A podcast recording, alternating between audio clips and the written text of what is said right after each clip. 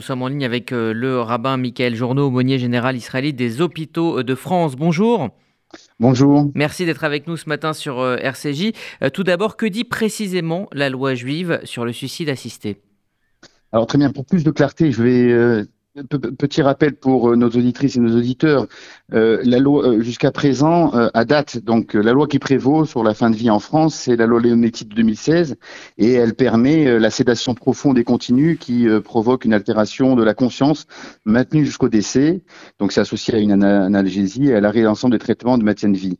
et, et jusqu'à présent, la loi Leonetti interdisait de provoquer délibérément la mort d'une patiente ou d'un patient reste strictement interdit aujourd'hui avec comme, euh, cela a été précisé il y a quelques, quelques instants.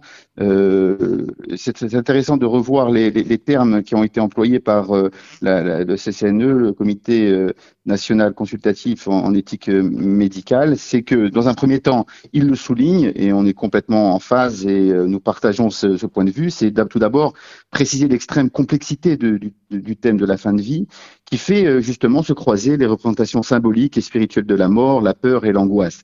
Et euh, le CCNE donc invite à renforcer euh, les mesures de santé publique en soins palliatifs et euh, encourage l'expression anticipée de volonté.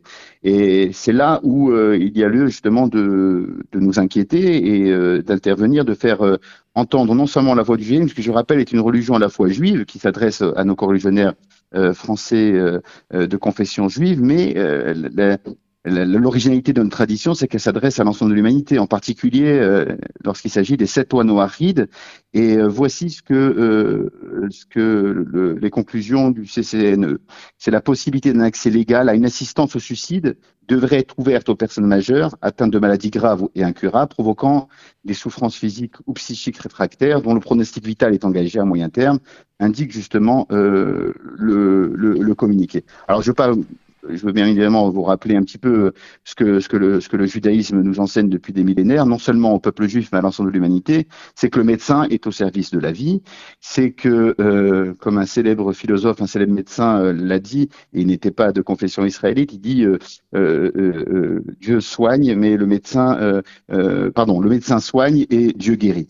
Et vous le savez que pour le judaïsme, c'est un souci explicite du judaïsme d'atténuer la souffrance humaine, et le fait d'atténuer la, souffrance humaine doit être pesée face à, la sainteté de la vie.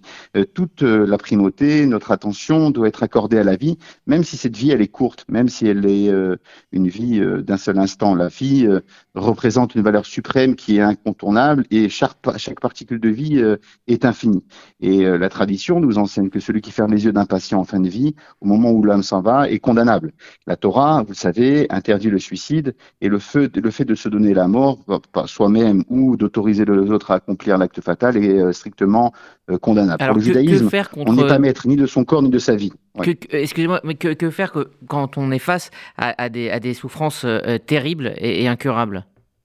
Alors, il, existe, en tant que en des hôpitaux, on est souvent malheureusement dans des des situations où où l'humain est en, danger entre, les deux mondes, entre le monde ici-bas et le monde de l'au-delà, nous faisons appel à un des décisionnaires rabbiniques pour, euh, les interroger sur, euh, la conduite, à, tenir. Par exemple, le judaïsme, vous savez, distingue entre le fait de provoquer la mort, l'euthanasie, mais d'un autre côté, il réprouve l'acharnement thérapeutique et l'obstination C'est-à-dire, on n'a pas à se battre jusqu'au bout pour maintenir la personne en vie. Mais avec, euh, bien sûr, c'est toujours au cas par cas. Et euh, il y a la prise en compte de la douleur, de la, souffrance, euh, et tout dépend aussi de l'intention justement du praticien.